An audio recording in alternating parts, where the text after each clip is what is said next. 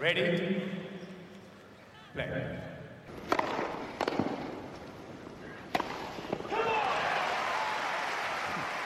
Farklı Kaydet'in sunduğu tenis podcastimiz Inside Out'un 34. bölümüne hoş geldiniz. Ben Gökalp. Ben Anıl merhaba. Bugün ben size Monte Carlo'dan sesleniyorum. Çok heyecanlıyım. Evet. Geçen kayıtta Gökalp başlamıştı. Evet Anılcım yediğin içtiğin senin olsun. Anlat bize nasıldı Mallorca diye. Bu sefer ben başlıyorum Gökalp. Yediğin içtiğin senin olsun. Monte Carlo nasıl? Hala oradasın. Oradan bize canlı katılıyorsun. Bir e, hava haricinde umarım diğer şeyler güzeldi. Çılgın bir e, havanın olduğu değişik bir turnuva haftası oluyor Monte Carlo için. Sen de gittin oraya. Gezdin ortamı. Evet. Hala oradasın. Umarım Evet, evet. memnun kaldın, beğendin. Nasıldı ya? Valla Ya nasıl bugün dili geçmiş şimdi e, Cuma akşamı kaydediyoruz. Cumartesi sabah girmek üzere kaydı. E, Cuma çeyrek final maçlarını izlemek için geldim ben buraya ve e, Monte Carlo ilginç bir düzeni var. Dört çeyrek final maçını aynı korta koyuyor.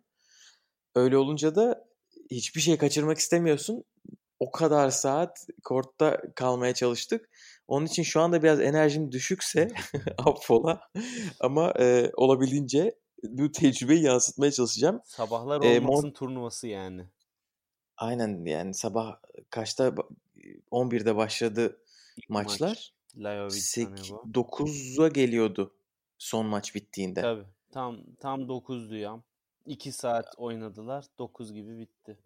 Aynen öyle. Tabii biz hepsini şey yapmadık. e, Ara kullandığımız yerler oldu.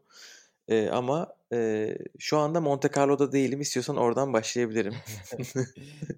Monte Carlo Monaco çünkü prensinin davetlisi olarak Monaco'da mısın yani bu asil bölgede artık. e, şu- Twitter'dan da böyle çok bugün hani şey tweet girdim. Bu şurada böyle oluyor, burada böyle oluyor diye. Instagram'dan da koyduk In- Inside Out FK hesabına. Bir iki kişi hani oraya nasıl gidiliyor anlatır mısın? Ne, yap ne, ne yapıyorsunuz? Nasıl ayarlıyorsunuz falan filan diye sormuş. Yani Monte Carlo ge- gerçekten duyulan kadar pahalı bir yer olduğu için Monte Carlo'da bir şeye giden insanlar genelde Nice'te hemen böyle 20-25 kilometre uzaktaki Nice'te kalıyorlar. Biz de şu anda öyle yapıyoruz. Bütün işte gün turnuvayı izlemek için oraya gittik. Şu anda şeye çekildik. Y- y- Konuşla, ge- konuşacağımız yere geri çekildik. E, Monte Carlo tabii ki e, pahalı bir yer ama e, Monte turnuva biletlerinden Airbnb bulamadın mı uy- uygun? Monte Carlo'da Airbnb var mı bilmiyorum. E, yani çok ilginç bir yer zaten ufacık Monaco. E, böyle kortun olduğu yerin hemen dışarısı Fransa galiba. Onun için korta bir yerden Uber Uber tuttuk. Kort ama geri gitmek istediğimiz yere Uber'le gidemedik çünkü Monaco'da Uber kullanılmıyormuş. Onun için yürümek zorunda kaldık bir yerden. Ee, neyse bu olayın ilginçliği hani e, böyle ülke sınırı değiştirip duruyorsun. Küçücük bir prenslik için böyle e, çeşit çeşit olaylar. E, işin çok kısası e, Monaco, Monte Carlo ne kadar pahalı bir yer olsa da e, tenis turnuvası o- pahalı bir organizasyon değil diğer e, Masters turnuvalarına göre. Ben Ne bugün dediğim gibi çeyrek e, final maçlarına gittim. Hı. Şimdi bugün çeyrek final e, bileti biz sanırım son yani en ucuz kategoriden aldık. 40 euroydu. Yani Yok 4 artık. tane çeyrek final maçı izliyorsun Yok ve artık. 4 tane çeyrek final tekler maçını aynı kortta bulunduran turnuva çok olmuyor. Çünkü genelde diğer turnuvalar kadınlarla karışık ya da işte Evet. e, daha uzun turnuvalar olduğu için çeyrek finaller aynı gün bile olmayabiliyor. Aynı kort olmayabiliyor. Burada böyle bir güzellik var. Bugün de çok iyi. Yani cuma günü bütün çeyrek finaller aynı kortta ve 40 euro. 40 euro hani tabii euro şu anda kur çok yüksek. Sen bana biletin Türkiye için böyle söyleseydin ben gelirdim ya.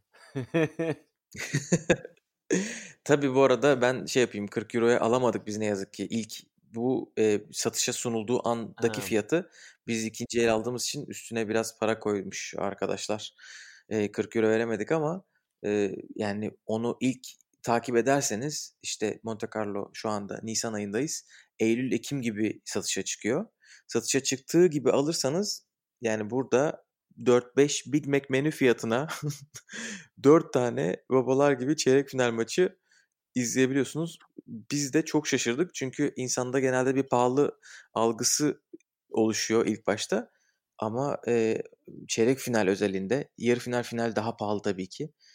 Çeyrek final için bizce bize gayet iyi geldi fiyatlar. Ve e, bugün de gördük. Haydi haydi parası çıktı. Hatta çok yorulduk. En son maçta artık hadi toparlayın falan diyorduk. Her ne kadar eğlensek de. Abi 10 saat 10 saat siz yani hani biz senle öyle Roland Garros maratonlarımız oluyor. Hani 11'de başlıyor maç 8.30-9'a doğru bitiyor ama yani yine hazırlıklı gidiyoruz. Ekmeğimizi, peynirimizi, sandviçlerimizi yapıp çantamıza koyuyoruz. Orada ne yediniz ne içtiniz? Monaco'da peynir ekmekle takılmak da şey olmayabilir yani. Evet yani çok değişik bir turnuva. Hani biz beraber seninle şeye gittik. Geçen sene Paris'e gittik, Madrid'e gittik. Onlar biraz daha yurdum insanının gittiği, izlediği turnuvalar. Yurdum insanı da biz oluyoruz tabii ki. Burada yani bir turnuvanın en fakirleri olarak bizi koyduğun için teşekkür ederim. Yok yani herkes aynı profil diğer turnuvalarda. İnsanlar eğlenmeye gidiyorlar, rahatlar. Vatandaş. Aynen öyle. Yani, yani burada bir gittik içeri yani herkes şıkır şıkır zaten orası bir kulüp ve içeride bize bir tane güvenlik çekilin çekilin dedi. Şurada bir dakika yürüme dedi bir saniye. Yanımızdan prens geçiyormuş.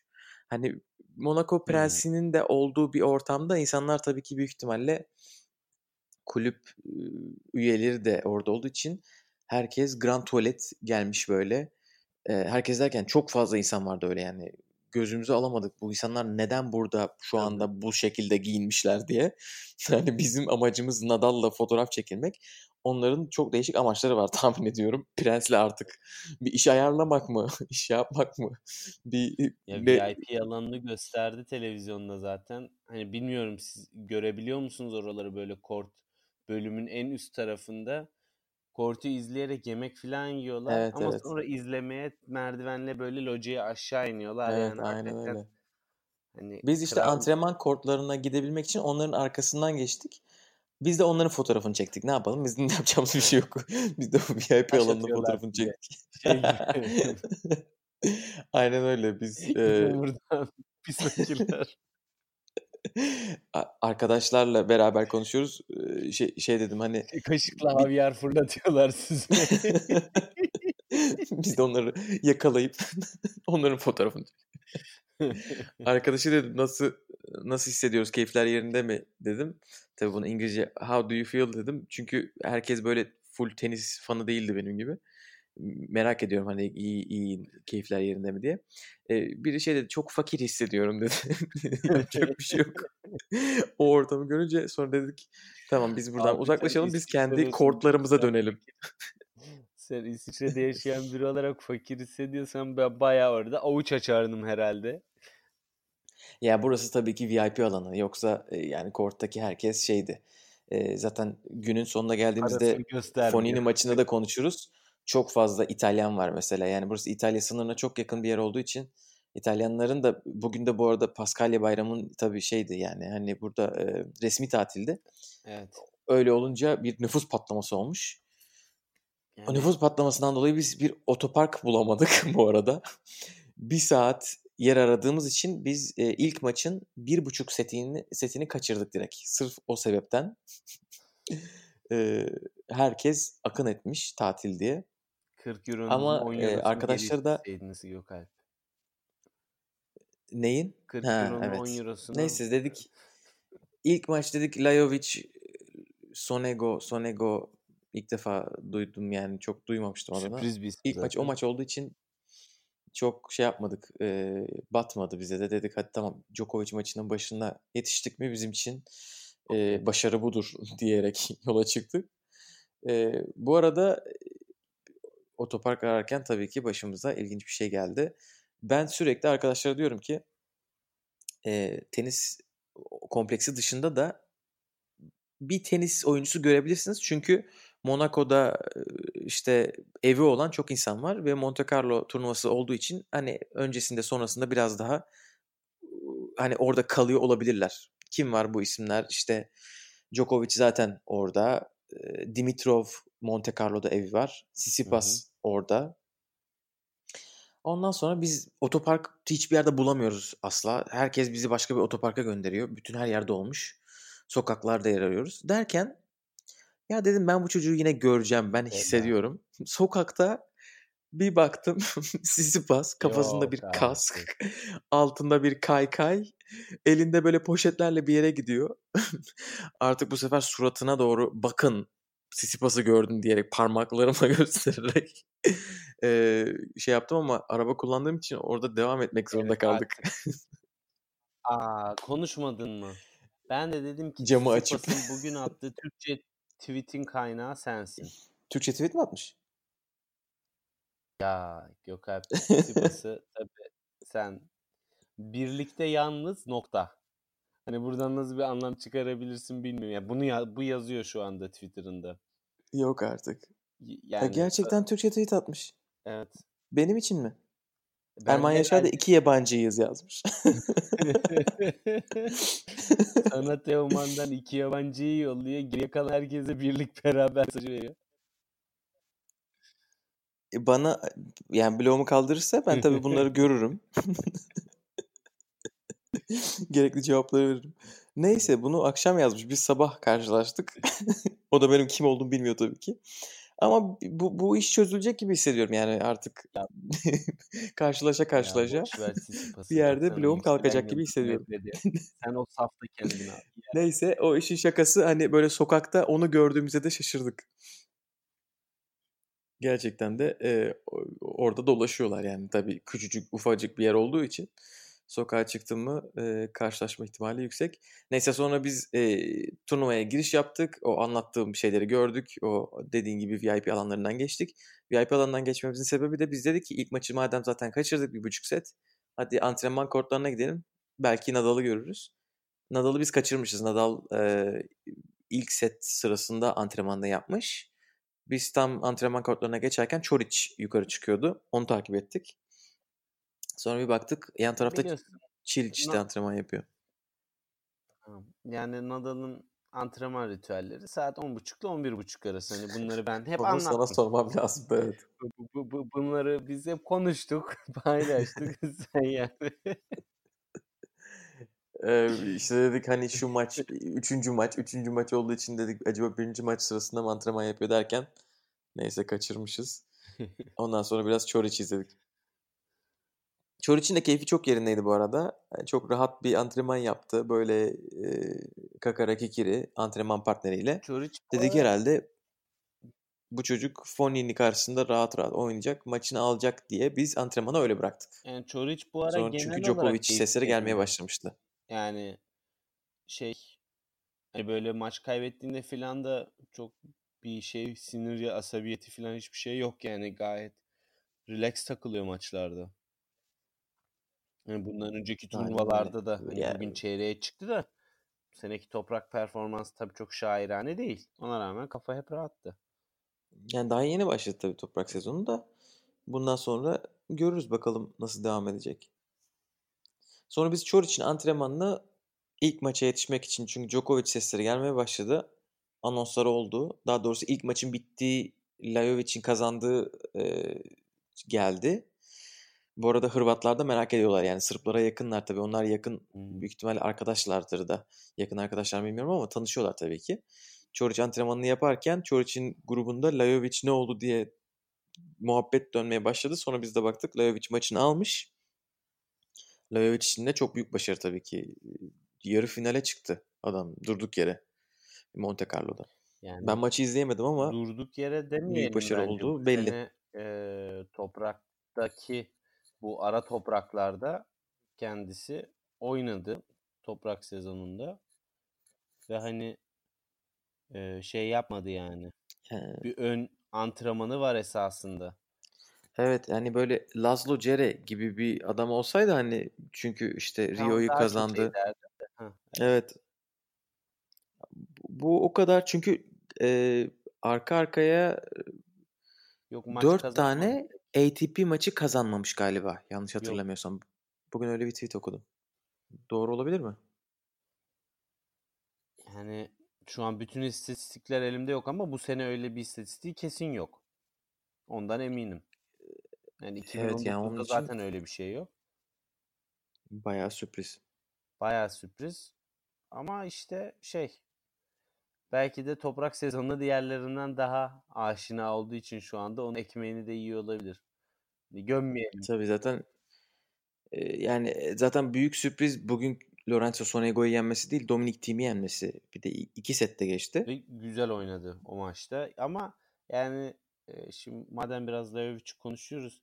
Hani teamle oynadı, teamle oynadığı maçta hani kazanmasının temel sebebi esasında e, team'in servislerinin hiçbir şekilde çalışmamasıydı. Hani o çok çok büyük avantaj sağladı. Ama tabii ki böyle bir hani her turnuvada özellikle Masters turnuvalarında Best of e, three oynandığında bir şey takıldığı zaman rakipte onu çok güzel kullanıp maçı hızlıca bitirmek de bir yetenek. Bugün onu gördük. Çoric yapamadı. Ama tabii onu yine Hı hı. konuşuruz sonra çünkü Çoric'in e, neden yapamadığının çok farklı sebepleri var bence. Aynen. Djokovic'le ba- o zaman devam edelim istiyorsan. İkinci maç oydu. Evet, e, Djokovic'le devam edebiliriz o zaman istersen. E, Djokovic Medvedev maçı. Ben biraz Tsitsipas'ı bekliyordum ama Medvedev'i görünce de çok üzülmedim çünkü Avustralya'da çok güzel bir maç oynamışlardı.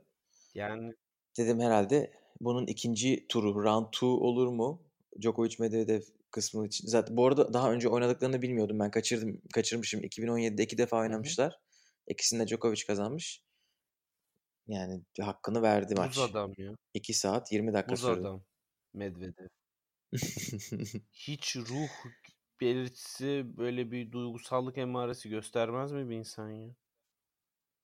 Ya Bana yansımadı en azından. Sen orada farklı mı gördün bilmiyorum da.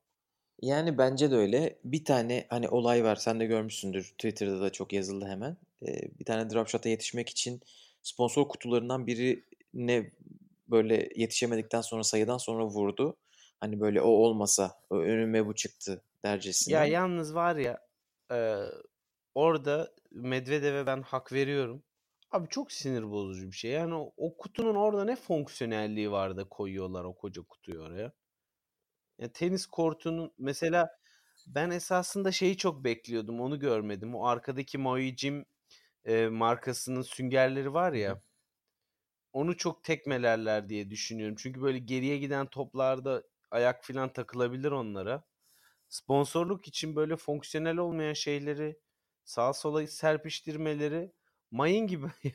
yani hani niye koyuyorsun arkadaş? Evet bence de çok gereksiz. Hatta Amerika açıkta sanırım Amerika açıkta yok orada bir şey. Doğru hatırlıyorsam. E, ve o birkaç Evet, sene ya- önce Gasquet'in böyle filin etrafından vurduğu efsane bir vuruş var böyle yer yere paralel gidiyor ve, ve böyle Evet. 15-20 santim yükseklikte ve orada bir animasyon yapmışlar şeyi gösteriyorlar. Burada işte e, sponsor kutusu olsaydı o top geçemezdi. Burada hakem şeyi olsaydı geçemezdi. Burada bol boy olsa geçemezdi diye. Gerçekten de bir şeyleri engelliyor. Yani çok zor, çok böyle olasılığı küçük sayılar ama bence de engelledi orada. E, şey diyecektim. Hani orada bile morali bozuldu. Hakeme gitti konuştu. Hatta orada servis kırdırdı. İkinci sette o oyunda servis kırdırdı ama ondan sonra toparladı çok çabuk. Yani ben biraz mental olarak düşmesini bekliyordum hemen. Takılmıyor. Çok çok Takılmıyor takılmadı yani. oraya. Bir sonraki. Hemen 2-3 sayı sonra kendine geldi.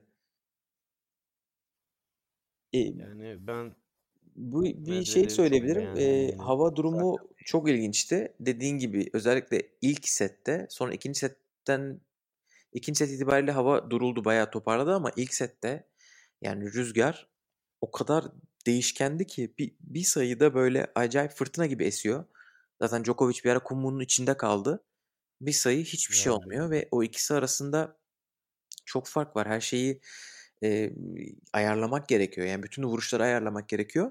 Ve ben Medvedev'in bu kadar sakin onu yapabilmesine şaşırdım. Çünkü Medvedev'in en büyük başarılarını sert kortta ve özellikle kapalı kortlarda gördüğümüz için e, ben hani bu dış etkenlere bu kadar iyi cevap verebileceğini açıkçası tahmin etmiyordum. Djokovic bu konularda çok daha tecrübeli. Tabii ki yani dünya bir numarası her şey var ama Medvedev beni ilk başta o anlamda çok etkiledi. O Çocuk hiç şey, sekteye uğratmadı. Zaten çok tartışıldı bütün turnuva boyunca çünkü çok garip bir hava oldu bu hafta Monte Carlo'da. Sen bizzat bugün yaşadın üstüne üstlük. Yani bunun üzerine şey Nadal dedi. Hani dedi bu biz açık kortlarda oynuyoruz ve bu hani adapte olmamız gereken bir şey. Hani o tabi senelerin te- tecrübesi toprak kortların kralı bunu e, söylerken çok zorlanmıyor. Çünkü 50 türlü varyasyonla bugüne kadar gelmiş ama tabii ki özellikle genç oyuncular bu tarz hava iniş çıkışlarıyla çok da fazla tecrübeleri yok çoğunun. Yani dolayısıyla e, buna uyum sağlaması gerçekten büyük başarı. Bir sayıda Djokovic'i göremedik. Djokovic böyle kumların içinden vuruyor topa filan. Aynen. Evet. ne oluyor? Ama mesela televizyonda gösterdi Djokovic'i işte o anda kumların içinde gözler açık hani sen böyle aman gözüme kum kaçmasın diye insan refleksif olarak e, elini kapatır gözünü kapatır. Bu gözler fal taşı gibi açık toplara vuruyor. Yani o da tabii Djokovic farkı. Evet orada gerçekten fırtına çıktı ya. Yani gözlüklerimiz falan kum oldu. o derece. İnanılmaz. Ne, neyse Bu... uçmadan sağ salim yayına ve kayda geldiğin Aynen. için e, sana da teşekkür ediyoruz. Yani zorlu hava koşullarında. ya Medvedev ile alakalı ilk söyleyeceğim oydu o rüzgara, o dış şartlara bu kadar iyi cevap vermesi. İkincisi yani bu kadar e, hani ne deniyor çok çok iyi oynadı ve çok uzun süre iyi oynadı çocuk.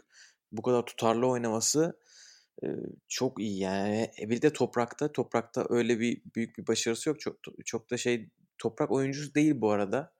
Hani onun Djokovic'i konuşurken Oyun biraz tarzı olarak da değil. Toprakta oynamayı bilmiyor bence. Yani nasıl kayması gerektiğini. Yani bugün bugün Djokovic'i yendiği maçta sert kortta oynuyormuş gibi oynadı. Yani kaydığı 3-4 Ve falandır. Hiçbir topu kayarak almadın. Yani, Sert kortta nasıl koşarsan öyle koştu. Yani e, sonuç itibariyle şöyle bir şey var. Hani ya, oyun gereği çok düz vuruyor topa. Yani spin miktarı, rakette kullandığı spin miktarı herhalde Nadal'ın yarısı kadar filan oranında. hani o kadar düz oynuyor. Stil itibariyle de o yüzden hani çok toprağa uygun değil. Ama tabii ki toprakta en önemli şey uzun ralliler olduğu için vuruş istikrarı ve o konuda acayip iyiydi bugün yani. Sabaha kadar top devam etse karşıya geri yollayacakmış gibi oynadı. Hani evet. en doğru yaptığı iş oydu ve hani o da topraktaki en önemli e, kriterlerden birisi. Evet. Top yani. yavaş olduğu için bir yerden sonra ralliler uzuyor ve sabırlı olan birçok sayıda puanı kapıyor. Evet istikrar çok, iyi çok iyiydi bu. ve yani topu fileden geçirme istikrarı da değil bu. Toplar çok derin gitti yani. Djokovic'i her seferinde zorladı. Hiç kolay top vermedi neredeyse bir ara. Onu hatta sen yazmışsın. Ben yazdıktan sonra bir, bir iki tane kolay top verdi. Orada zaten servis kırdırdı. Valla senin Ama... maşallah dediğin iki gün yaşamama geleneği bugün de devam etti. Aynen Ama yani gerçekten inanılmaz bir istikrarla oynadı. Bütün maç 1-2 nokta dışında. Ee, Rüzgar'a da iyi cevap verdi. Ben yine de bunu Djokovic'in kazanabileceğini düşünüyordum. Djokovic kaybetmedi bence maçı. Hani Medvedev çok Yok. iyi oynadı. Sırf sırf Djokovic'e affedilmez. mücadelesi oldu ve biri üstün geldi diyebiliriz bence bu maç için. Hani biri aldı veya biri verdiden ziyade ikisi de evet. canavar gibi çarpıştılar. Ha, Djokovic ilk sette çok fazla basit hata yaptı bu arada. Hani ilk seti Djokovic verdi. Onu kesinlikle e, tartışmam. Çünkü o kadar basit hata yapmaması gerekir Djoko'nun. Ama e, sonrasında çok şey yaptı. E, dengeledi oyunu. Yani benim çok şaşırdığım Twitter'da da birkaç kişiden gördüm. Djokovic'in taktiği bence kötü bir taktikti. Yani sürekli e, yüksek top spinli backhand rallilerine girdi Medvedev'le ki Medvedev'in büyük ihtimalle senin dediğin gibi düz vuruyor backhand'e. Backhand'e düz vuran insanın da sevdiği backhand tipi almayı sevdiği topspin. Hani yüksek gelsin ki o onu Yüksekten indirsin. indir. Yoksa alçak gelen topa Aynen. düz veremezsin. Düz vuramazsın. Alçak gelen topu kaldırman gerekir. Onun için ben Djokovic'in hani ilk setteki taktiğine şaşırmayı bırak taktik değiştirmemesine de çok şaşırdım. Üçüncü setin sonunda değiştirmeye başladı ama artık çok geçti. Yani neden ne yapabilirdi diye böyle bakıyorsun. Yani bir slice vursa hani biraz topu alçaltsa Medvedev onları hepsini kısa toplarla geri döndürdü. Ama Djokovic onu bir iki defa güzel yaptıktan sonra sürekli o taktiğe geçiş yapmadı. Hani böyle biraz topu indireyim de o kaldırsın ben bitireyim topu. Onu yapmadı. Biraz daha fileye gelmesini bekliyordum. Ben çok fazla drop shot oynadı ama fileye gelmesi iyi olabilirdi. Medvedev'i geçmek kolay değil ama en azından bir baskı yaratırdı. Ama bu topu alçaltmama bence Djokovic'i bitiren şey oldu. Ama kafası da biraz yok gibiydi. Yani hani böyle çözüm üretmeye çalışmadı. Bütün maç aynı taktiği oynadı. Medvedev'in sevdiği taktik. Medvedev'in işine gelen diyeyim pardon. Medvedev de Medvedev de tabii yani bunu kabul etmek kolay bir şey değil. Bu inanılmaz az hatayla oynamak gerekiyor. O da onu becerdi ve aldı maçı. Ama Djokovic hani taktik değiştirse ki 3. setin sonunda servisi öyle kırdı. İlk defa servis pardon. E, ikinci setten sonra ilk defa servis kırdı Djokovic orada sonlarına doğru. Onu o şekilde yaptı. Böyle adım adım e, böyle bir tanesi chip bir return vurdu. Medvedev onu dışarı attı. Bir tanesi slice vurdu topu alçalttı. Medvedev onu yükseltmek zorunda kaldı. Djokovic orada dövdü o topu bitirdi. O şekilde yani bir tane basit hatası var Medvedev'in kırdırdığı oyunda. E, ben hani taktik değiştirmemesine şaşırdım. Ama Djokovic de zaten şu anda çok e, dert etmiyorum bunları. Toprak yeni başladı. E, Roland Garros'ta en iyi seviyeme çıkmak istiyorum demiş. Bu da doğal yani. Bana çok şey basın açıklaması e, şablonu gibi gelmedi. Gerçekten de öyle. Monte Carlo Yani ilk oynadıkları toprak Masters turnuvası. almadan bütün Grand Slam'leri sırasıyla alma gibi bir planı olabilir Djokovic'in. Herhalde öyle bir stratejisi var. Böyle keyifli bir şekilde güle oynaya eleniyor. Masters'ta çeyrek oynamadan. Neyse bitirdin maçları. İki maç bitti artık. Saat kaç oldu? Orada ne yaptınız? Ne yediniz? Ne içtiniz? Ben burada yemek sepeti gibi Saat. hani Almanya'dayım yemek sepetini direkt söyleyemedim ama evime söyledim yemeğimi geldi efendi gibi. Ee, sizin tabii öyle bir imkanınız Evet, evet. yoktu orada. Fiyatlar nasıldı? Fiyatlar nasıldı bilmiyorum. Çünkü biz her zamanki gibi seninle de yaptığımız Almanya gibi mı? sandviçimizi yaptık. Ekmeğimizi, peynirimizi hazırladık. Ce- Cenevre'den evinden çıkarken Allah canını almasın. Fındığımızı, fıstığımızı hazırladık. Sen beni biliyorsun. Hepsi ambalajlarda gitti. Elma, Onlar bir çantaya kondu ve yavaş yavaş yendi. Dediğin gibi hani bir şey olsaydı, e- evde olsaydım büyük ihtimalle yemek sepeti giderdi. Çünkü maçlar çok arka arkaya iyi maçlardı ve uzun maçlardı. Ya şey Djokovic 2.20 sürdü. Biz Nadal'ın o kadar uzun süreceğini düşünmüyorduk. Hemen ardından ikinci setine bizim sandviçler bitti. Yani yemek servisin en çok işe yaradığı zamanlardan biri herhalde. Çünkü yani 10 saat oturuyorsun ve nefes alamıyorsun ya yani kaçırmak istemiyorum diyorsan 10 saat aralıksız maraton. Hani yemek yapayım desen yarım saat set bitebiliyor bazen hiç belli olmuyor. Dolayısıyla yani Aynen öyle. Yok orada sipariş rules diyorum bu noktada sana nispet yapıyorum. Sen orada peynir ekmeği evet evet yok. Djokovic'in bir kısmında başladık. Nadal'ın ilk setinin sonunda bitirdik bizde ne varsa. olur tabii. Çıkında. Ondan sonra bütün gün aa kara kara bekle. Aynen öyle. Nadal demişken istiyorsan Nadal maçına geçelim. Nadal'a geçelim. Nadal'ın tişörtüne geçelim ya. Ne kadar güzel tişört o ya. Alacağım çok pahalı. Bekliyorum indirimi ama. Orada da bir küçük Nike mağazası vardı ama o tişörtten Nike kalmamış. mağazasına geç. Akademinin Beğenilmiş. e, yeri vardı. Akademi gittin mi? Tony Nadal bekliyordu orada. Kartonu Hayır. mu? Hayır Tony Nadal geldi. Rafa Nadal'ın kartonu vardı. Hani Ha. bana nispet yapmak için sen de orada kartonla poz verip Instagram'a yükleyebilirdin ama Sana nasıl nispet yapabilirim? Sen adamın gerçeğiyle fotoğraf çekilmişken ben kartonla işte olarak yani hani seni gizli yurt tesellisi artık. Biraz kendi görgüsüzlüğümü e, Ha, ben Diego Schwartzman'la fotoğraf çekildim ve çok da seve gördüm. seve. Kendisini çok severim. Gördüm. Ve Çok gittim dedim sempatik. ki çocuğa e, ben Seni çok dedim seni. Federer'le Federer'le maçını izledim İstanbul'da.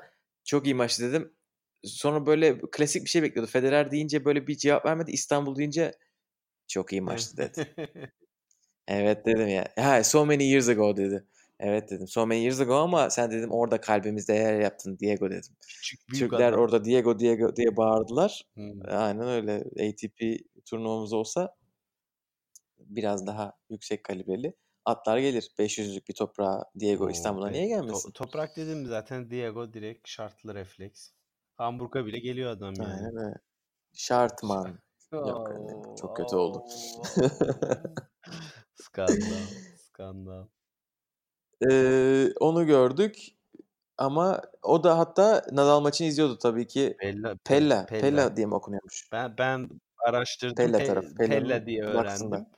Çünkü bu e, Arjantinlilerin İspanyolcusu biraz daha farklı biliyorsun. Evet ben de o tarz bir şey bekliyordum ama dediğin gibi Pella, Pella diyoruz. Biz yani bu maça başlarken arkadaşlarla eee, Nadal 4 oyundan fazla kaybeder mi, kaybetmez mi tarzında gevşek gevşek yorumlarla maça giriş yaptık. Beklentimizi düşürdük. Bir saatin üstünde mi olacak, altında mı olacak derken Pella bizim suratımıza vurdu. Yani O bütün benim de sorularımızı. aynen o şekilde bir Gerçekten hesabım vardı. inanılmaz bir başlangıç. Spora gitsem mi, gitmesem mi? Sporumu yaparsam yarım saatte maç bitmiş olabilir. Aman kaçırmayayım diyerekten ben de böyle sizin gibi çok hiçe sayan terbiyesizce öngörülerle maça başladım derken tabii Pella biraz çılgınlık yaptı. Çok güzel maçtı. E sen bana e, ya Pele bu arada inanılmaz başladı. Win, böyle iki tane winner'ı var galiba. Bir tanesi paralel, bir tanesi çapraz daha ilk oyunda. E, ondan sonra biraz daha ilerledi. Sen bana orada bir ara şey dedin. E, Nadal'ın servislerini düzeltmesi lazım falan ama bana Nadal servisten çok baseline oyununda hata yapıyormuş gibi geldi. Pele de hiç şey yapmadı. Hiç oyunu düşürmedi. Bir an bir baktık 4-1 olmuş. Öne geçmiş Pele. Biz ne olduğunu anlamadık. Ya Ondan şey sonra geri geldi Nadal. Nadal'ın servis istikrarı zayıftı ya. Yani tabii Ama oyuna da giremiyordu ama servis is- şey ikinci servisinden doğru düzgün hiç puan alamadı neredeyse. Bak bak istatistiklere bayağı düşüktü.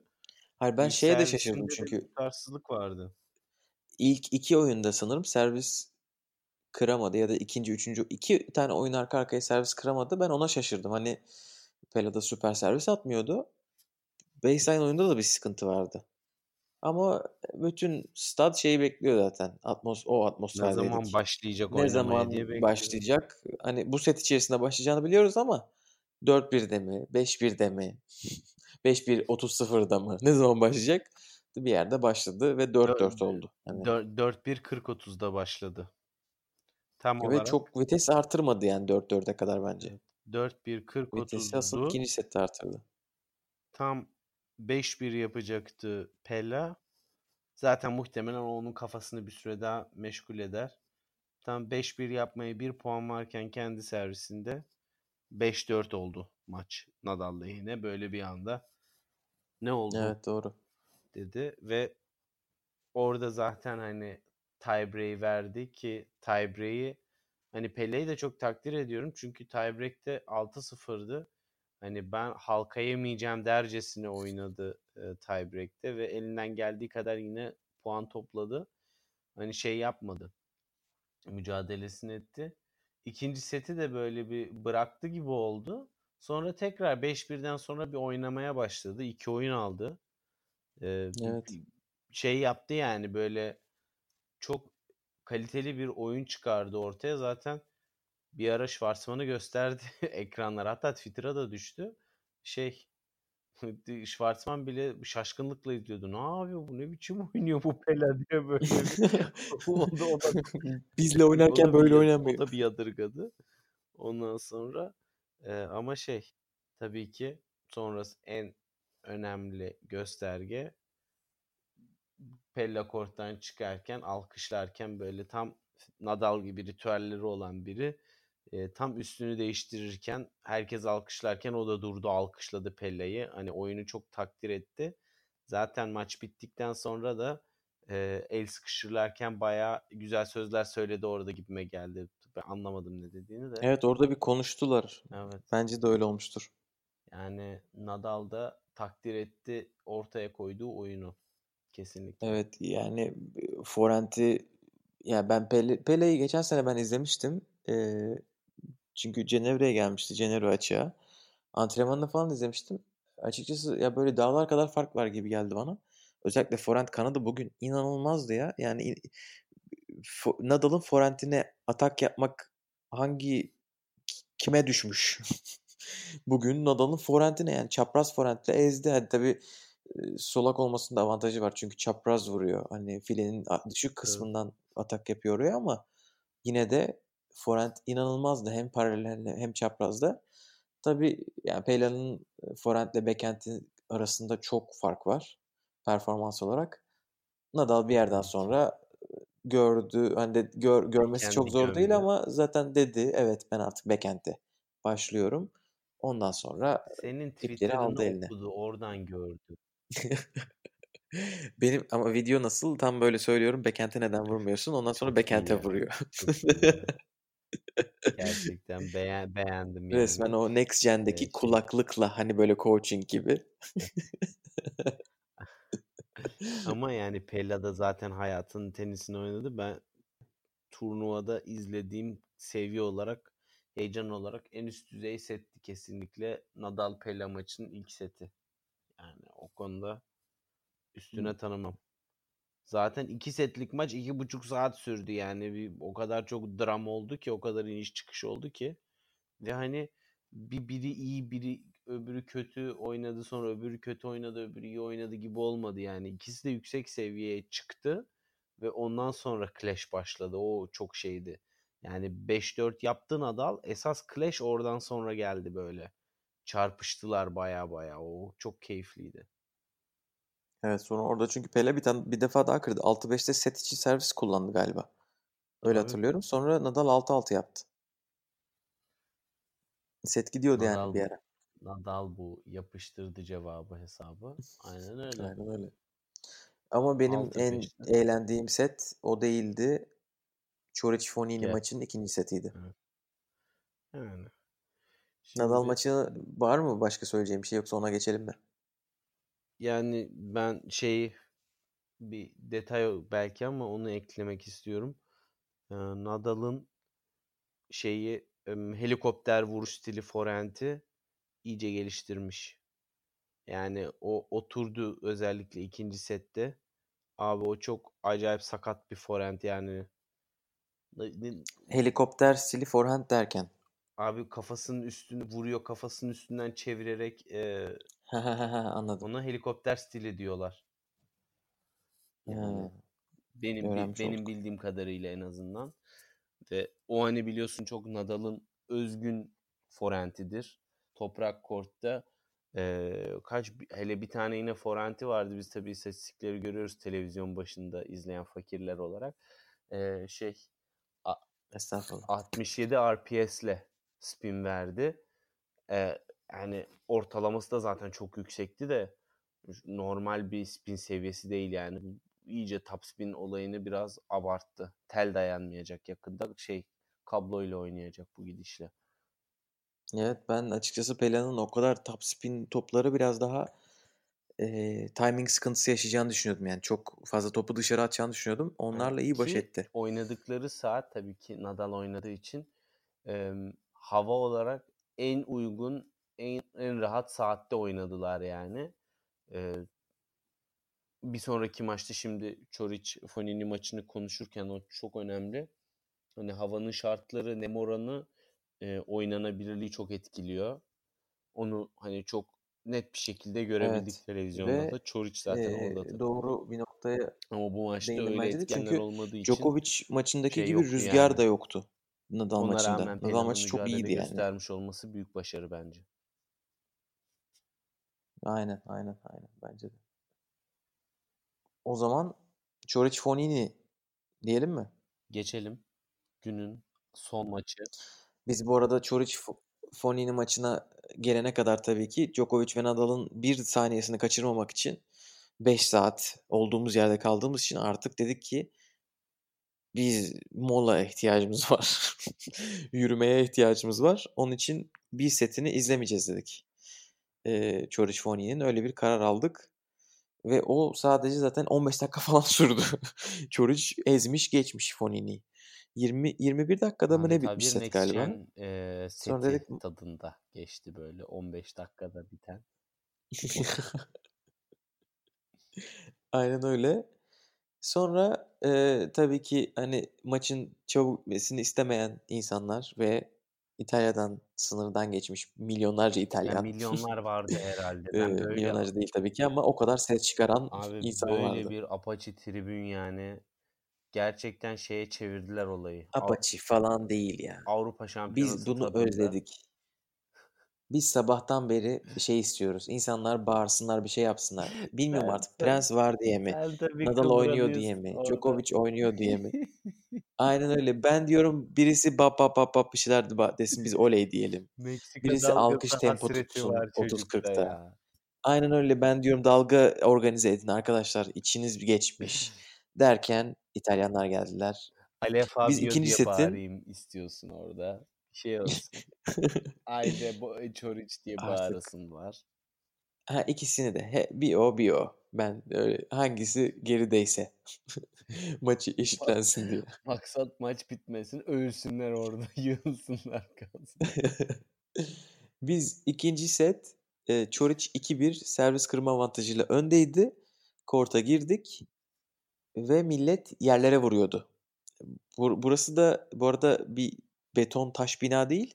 Tribünler hani böyle kurulup sökülen tarzda. Onun için altı boş. Prefabrik Altı boş olduğu için de millet ayaklarını yere vuruyor. Ses çıksın diye hani tezahürat sesi çıksın diye. Oo, Pata pata pata pata sesler çıkıyor oo, öyle. yığılacaksınız yani. Hepiniz korta gireceksiniz. şey. Aynen öyle. Burası Monte Carlo buradan çıkış yok. Kun İtalyancasıyla o Fransızcasını şekil giriş yaptık. de bir ara bilgimiz artsın. Ee, il y a pas de sortie mi artık? Ya Öyle mi diyorlar? ben Nasılsa bu da bu kadar dire- direkt bir çeviri. Neyse. Ee, İtalyanlar can kattılar bütün o güne Ee, ve ikinci setin ortası itibariyle ralliler çok e- eğlenceli olmaya başladı. Drop shotlar e, acayip hız yüksekti. Yapma. Djokovic Medvedev maçındaki topların hızları o kadar yüksek değildi. Yani şimdi bilmiyorum ilk sette kort çok daha hızlıydı. Ve hatta ondan sonra yani böyle havanın kararmasıyla e, nem oranının artmasıyla topların yavaşlamasıyla Çoriç'in bütün timing düzeni bozuldu. Yani hatta hani maçı vermesinin en önemli sebeplerinden birisi de bence o hava değişikliğine uyum sağlamakta çok geç kalmış olması ve Fonini'yi maça sokmuş olması oldu. Hani ben, benim gözlemim öyle. İlk sette çünkü takır Yani kort takır çok hızlı gözüküyordu oynadı. şeye göre. Hiçbir şey e, duvar gibiydi. Yolluyor topları geri çatır çatır. Fonini hata yapıyor. Çoric alıyor sayı. Çok rahat. Fonini hata yapıyor. Çoric sayıyı alıyor. Sürekli geri yolluyor topları. İkinci sette de 2-0 yaptı. Dedim tamam 15 dakikaya bitiyor maç. Sonra hava değişti ve Çoric bir anda böyle topları dağlara taşlara dikmeye başladı. Ondan sonra tribünlerde zaten dünden hazır bekliyorlar Fonini'yi maça sokmaya. Fonini bu arada şey Private Ryan gibi her tarafı yara bere şey sargılı, bantlı dolanıyor ortalıkta. Di- şey dirseği sakat.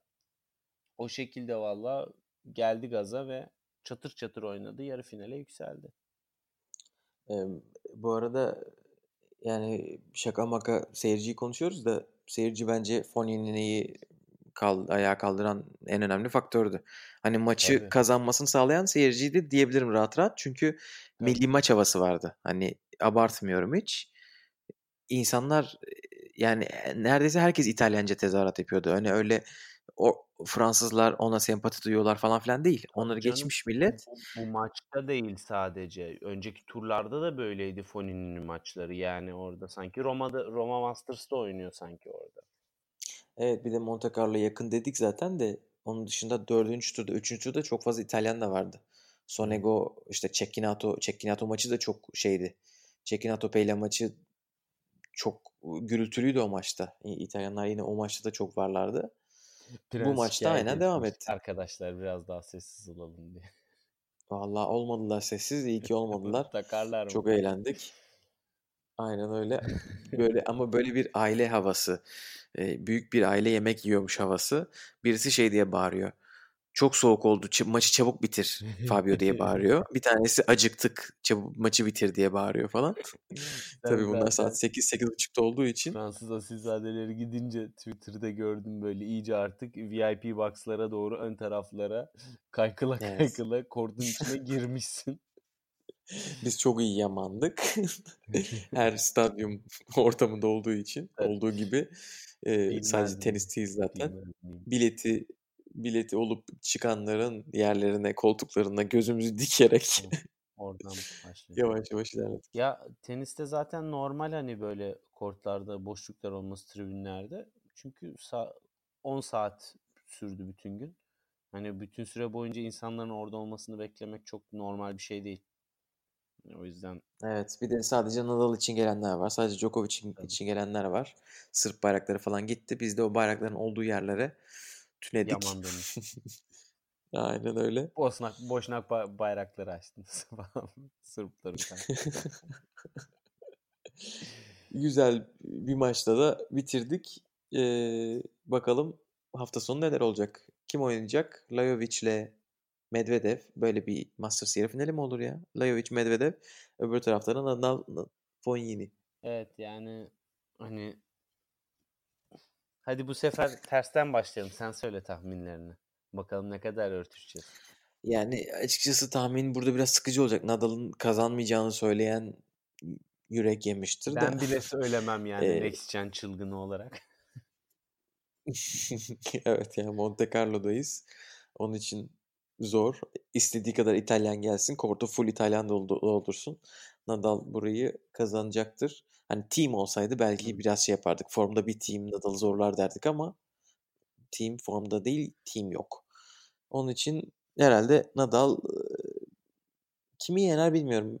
Lajovic belki bir final yapabilir. Onu bu hafta hiç izlemedim ama sırf Medvedev'i bugün çalışıp iyi bir taktikle çıkarsa belki yenebilir. Yoksa Medvedev favori olacak tabii ki orada. e, sıralaması gereği. Ama işin yani kaçışı kaçarı yok. Şampiyon Nadal olacak gibi duruyor şu anda. Sen ne diyorsun? Eee, ya zaten hani Nadal Fonini maçına hani Fonini Çoriç'i yendi ama Çoriç de 3,5 saatlik bir maç oynamışlığı var bu turnuvada. Hani fiziken iyi görünse de bir yorgunluğu vardır. Nadal'a karşı ben pek şans vermiyorum açıkçası.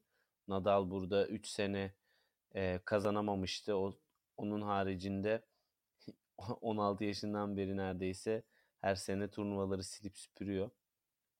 O yüzden hani burada Nadal kazanmayacak demek çok aşırı öngörü olur. Ee, öbür taraftan da Medvedev'in çıkmasını bekliyorum ama. Çünkü oyununu çok beğendim e, Djokovic'e karşı. Aynı şekilde oynamaya devam ederse ve çok garip bir hava durumu olmazsa uyum sağlayamadığı ritmini bozan kesinlikle final Medvedev Nadal olur. Finalde Nadal alır diyorum. Evet zaten bunlar çok e, ne deniyor? Safe safe bet. Evet Standart yani oldu. evet Monte Carlo Nadal Monte Carlo Evet. olunca ve Nadal katılıyor olunca bizim de elimizden ilginçlik gelmiyor ne yazık ki. Yok, Gökalp sen de Nadal'ın müzesine gitmiş olsan oradaki yan yana dizili Monte Carlo Masters kupalarını görsen şey gibi. Yani benim evimdeki kürdan sayısı daha düşük. Öyle söyleyeyim. Evet, biz geçen sene de söylemiştik bunu. Her sene İspanyolca saymayı öğreniyoruz. Decima Undecima. Sayesinde. Galiba bu sene duodecima. 12'nin Doğru. senesi olacak. Bakalım Monte başlayacak mı? başlayan Undo Stres serüveni Nadal sayesinde. Onlar basamağına geçti. Evet. Deyip e, noktalayalım mı burada? Aynen. Bir son dakika bilgisi e, vereyim. O da bugün netleşti. Tsitsipas tweet'in devamını mı getirdi? Ha- Hayır, evet. Gökalp ne haber diye attı şu anda. Etko Etko Kiçko da yazdı sonuna direkt mention ama bloklu olduğun için göremiyorsun. yapar yapar. Pardon. Devam Yok et. Barcelona'ya Barcelona'ya Zverev'e de wild card verdiler. Barcelona çok çılgın bir turnuva olacak böylelikle. İlk 12 sıralamanın 5'i Barcelona'da oynayacak. 5'i mi 7'si mi yanlış saymış olmayayım. Ama yani Zverev de Barcelona'ya katılmaya karar verdi.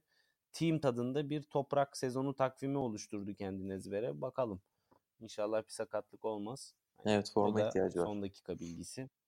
Teşekkür ederiz. O zaman deyip bu bölümü kapatalım mı?